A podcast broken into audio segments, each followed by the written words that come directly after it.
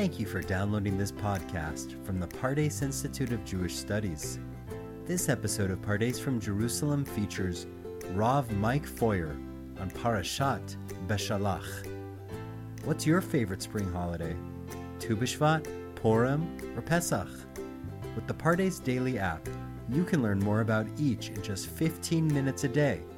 Download the app now, select your track, Bible, Halacha, or Chassidut, and you're ready to learn. Visit www.pardes.org.il forward slash Pardes Daily.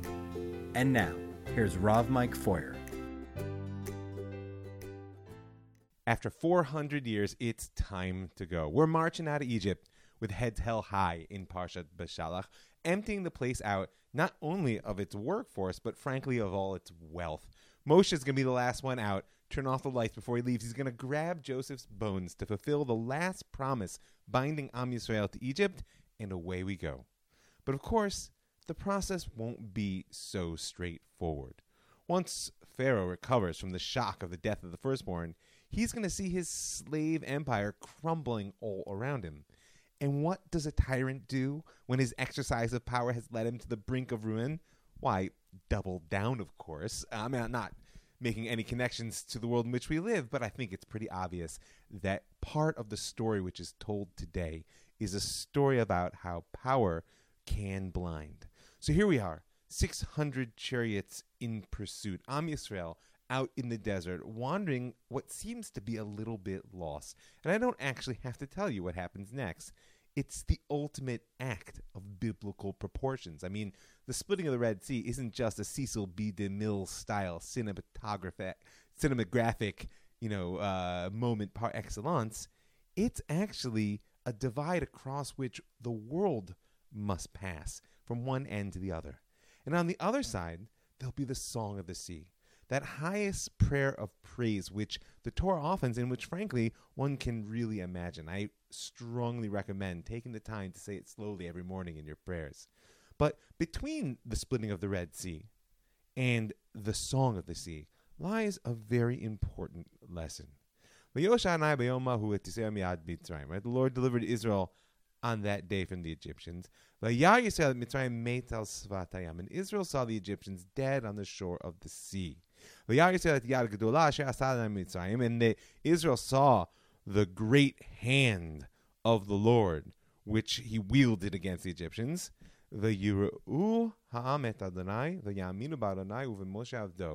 Right? That they people feared God and they believed in or they had faith, they had emuna in God and in Moshe, God's servant. And I want to take some time to understand a little bit the significance of these two seemingly simple lines, which are poised right between the splitting of the Red Sea and the song, between that act of biblical proportions and the shift of consciousness, which in certain ways actually leads us along the path to wait for a redemption which is yet to come. And in order to understand these lines, we've got to take a look at the connection between Yira and Yireh, between the fear which Am Yisrael faced at the Red Sea and what it was that they saw which evoked it. What is the connection between seeing and fear, and what can it teach us about emunah? Now, if I were going to abstract just a little bit, I might phrase the question this way What's the connection between our experience, meaning what we see, the, the impact it has on our long term awareness, how we see the world, and the action decisions we make as we shape our world going forward, which I'll call emuna. Now, first things first, it's true that I said fear, but yira could just as easily be translated as awe. And In a sense, these two verses stand between the two possible meanings of the word. I mean, looking back at the angry Egyptians and forward to the sea is surely the most fearful moment I can imagine. No wonder much of Bnei Israel thought it was better to go back to slavery or simply to lay down and die. I mean, weren't there graves in Egypt, Moses, that we could have just died there? And what could be more awesome than standing on the far side of Kriyas Yam Suf, of the splitting of the Red Sea? So, really, fear on one side, awe on the other. And the question of, of Yira and Yira, of this fear and seeing begins on the side of fear, on the far side of the sea, before Bnei Israel cross over. Now, if you take a look at the 14th chapter of Exodus, Shmot, lines 10 through 13, you'll see that this actually begins, like I said, before Am Yisrael ever gets to the sea. It says, Paro draws near, the Yisu Bnei Yisrael at Enehem, and, and Am Yisrael, children of Israel, lifted up their eyes.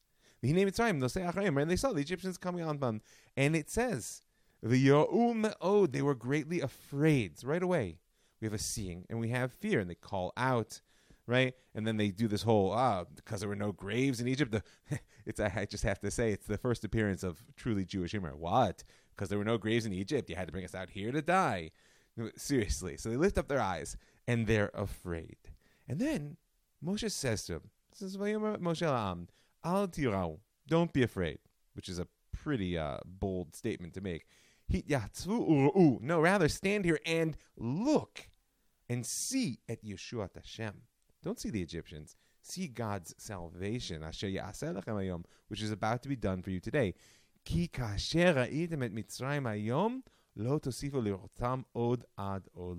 Because as you see Egypt today, you will not see them such ever again.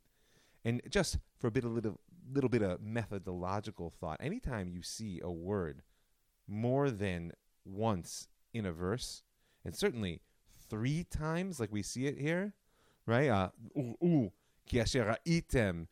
uh, you have to explain to me why this word actually unlocks a deeper meaning of the passage. So in this case, at first glance, pun intended, there's no question about the connection between yir'ah and yir'eh, between fear and searing. No matter which way they looked, what Bnei Israel saw scared the pants off of them. But if we take a closer examination of the last line in this section, it begins to open up a different type of relationship between Yir'ah and Yir'eh and can start to teach us a little bit about Emunah. Right? Because Moshe said, Ki asher ra'item et Mitzrayim hayom, lo tosifu lirotam od ad olam.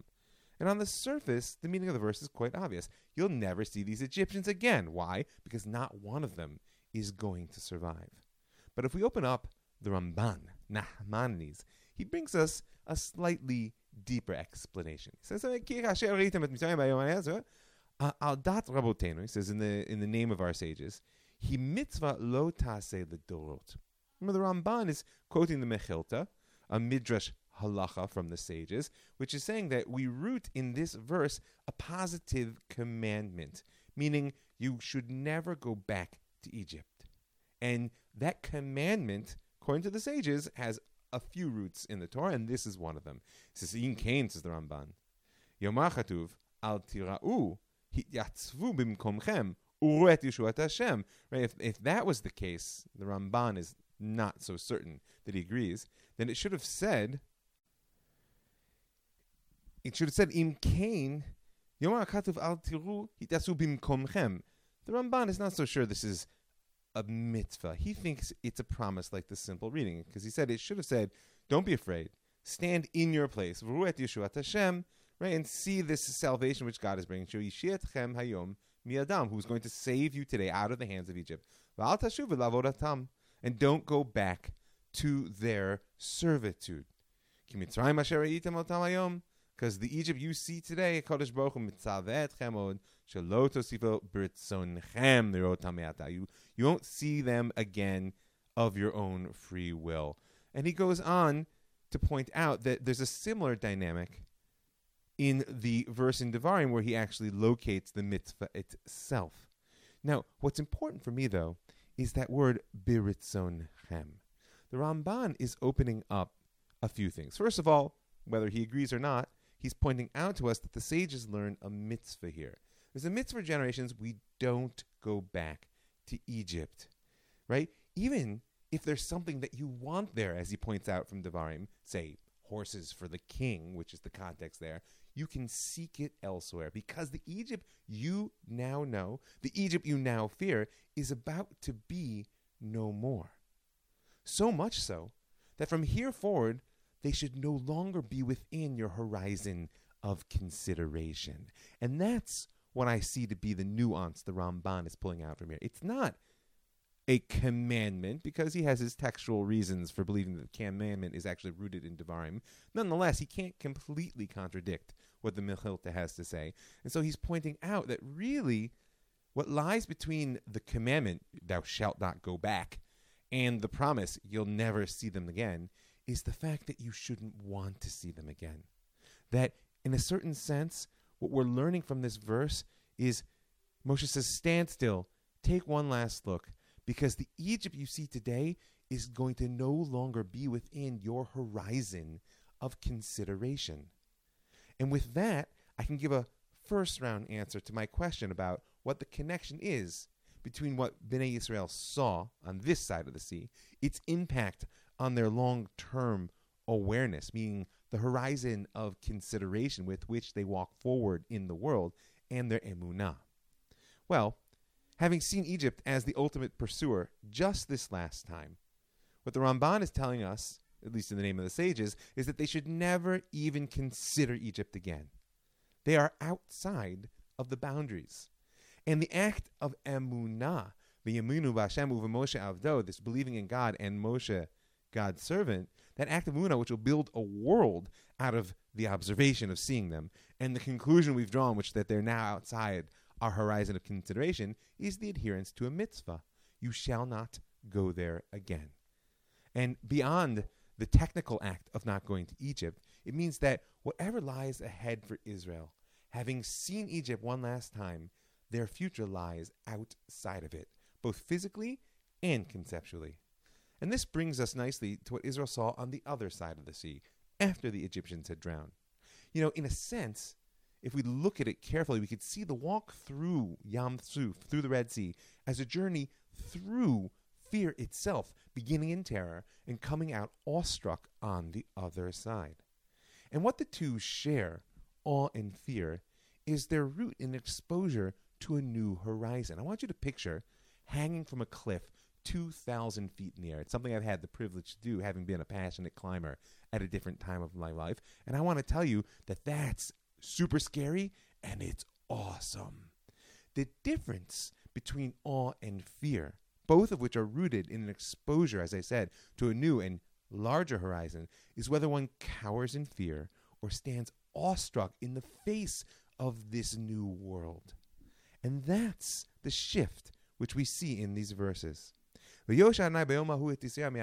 God saved Israel on that day from the hands of Egypt. And they saw Egypt dead on the edge of the sea, no longer seeing them as a pursuer, but seeing their corpses washed up on the shores. This is the proof, by the way, that that Moshe, was, Moshe wasn't being literal when he said you'll never see them again, because here they are. You'll just never see them as a power which is the root of that mitzvah. You'll never see them as a source of strength for the needs that you want to meet within the world. And then, so you can compare this seeing of Egypt, met al svatayam, dead on the edge of the sea, and the new type of yira which arises from it, more awe than fear. Compare that just on a simple emotional level with the fear that Israel felt when they saw the Egyptians in hot pursuit. On that side, the Egyptians were in pursuit and we were afraid. On this side, we see them dead and we stand in awe. But that awe is more than just the joy of having been freed from slavery. Because we saw more than the dead Egyptians there on the other side of the Red Sea. We saw the great hand of God. Now, we could do a deep dive into why exactly now are we saying that the great hand of God was exposed at the Red Sea? If you're familiar with the Passover Haggadah, there's a somewhat strange section of heaping numbers upon numbers of miracles which happened at the sea. Maybe come Pesach, we'll dive into it, but for now I'll offer you this. Despite the fact that the ten plagues were quite impressive, culminating in the plague of the firstborn, and that Am Yisrael has been following a pillar of cloud by day and smoke by night, and let's not forget, in a less than two months we'll be standing at the foot of Sinai. Here at the sea is when they see this great hand of Hashem. Right? Why? Because this is the place in which they've been freed from their inner oppressor. Egypt isn't just the physical taskmasters that beat it, that beat Am Yisrael. Egypt is their very idea of freedom. This is something that we learn from the great Brazilian educator Paulo Freire, who teaches that the oppressed live a dual existence. They live the experience of their oppression and a longing for freedom. But because our oppression narrows our vision, our only conception of freedom is that of the oppressor. Therefore, as he points out throughout history, peoples who have gained their freedom have so often recreated a systems of oppression under which they suffered, only with them holding the whip as opposed to receiving it. But here at the edge of the sea, God has gone much further in our freedom. He's caused us to see that the oppressor, whom we've eternalized, this idea that the opposite of slavery is to be the taskmaster, is indeed dead. They're there on the edge of the sea, and that there's an awesome new horizon of freedom into which we've stepped. That's a story that we'll pursue when we speak about what it is to really stand at Sinai. But for now, for our local purpose, how does this new relationship between yir'ah and yir'eh, between seeing and awe, as opposed to seeing and fear, help us to understand another aspect of Emunah? I mean, we could say that the first aspect of Emunah was Vayinu Bashem Moshe out there. They believed in Moshe. That's why the Mechilta says that there was a mitzvah in Torah, Moshe, don't go back to Egypt.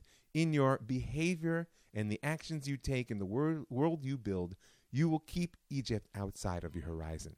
But here, what's the change in their understanding, in their faith in God?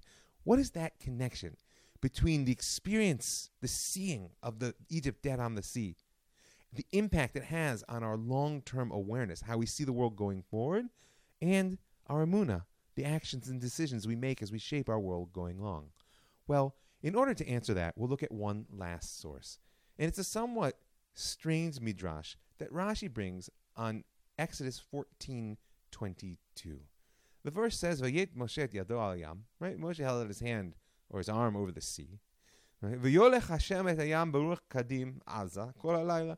And God drove back the sea with a strong east wind all night long. Right?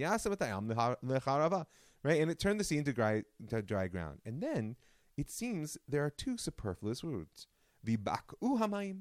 And the waters were split. I mean, I kind of knew that from the rest of the verse. So Rashi brings once again a midrash from the Mechilta, which says a very simple thing. כל המים שבעולם. ויבקעו המים, כל המים שבעולם, all the water in the world split in that moment. You know, I like to imagine some guy in Peru going to get into the bath at the end of a long day, and all of a sudden, whoop, it draws off to both sides, and he crashes into the ground. Or, I don't know, someone in China looking to get a drink from the well, and shoop, the water goes to either side of his head. It's very strange. What does it mean that when Am Yisrael went through the sea, when God split the Red Sea, all the waters in the world split. Well, I'll tell you, in light of what it is we're learning, is that once the sea split, such a thing became possible. It moved within the horizon of the possible. And even if I've never seen it myself, even if I never see it again, if I was there with Bnei Israel at the sea, I know now that the world is a much larger place, that God indeed acts within history, and that the laws of nature, as rigid as they may seem, will flex themselves in fear before the divine. This is not simply a shift in perspective. It's a foundation of emunah that we live within a world where the things we see can change the way we know the world, and that causes us to walk a very different path in a world in which the seas indeed can split again. And so I want to bless us all here at the end that we should merit to see miracles and that what we see should change the way we know the world. And the way we know the world should change the way we act because our actions are, of course, what our faith is really made of. And let us merit to see a world in which that faith be restored and fulfilled speedily in our day. Shabbat Shalom.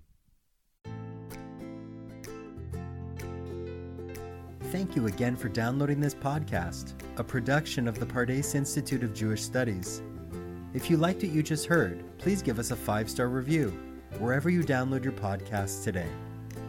You can also subscribe to any of our other podcast channels by visiting us on Spotify or online at elmad.pardes.org. Tune in next week to listen to Judy Klitzner as she discusses Parashat Yitro. Thanks for listening.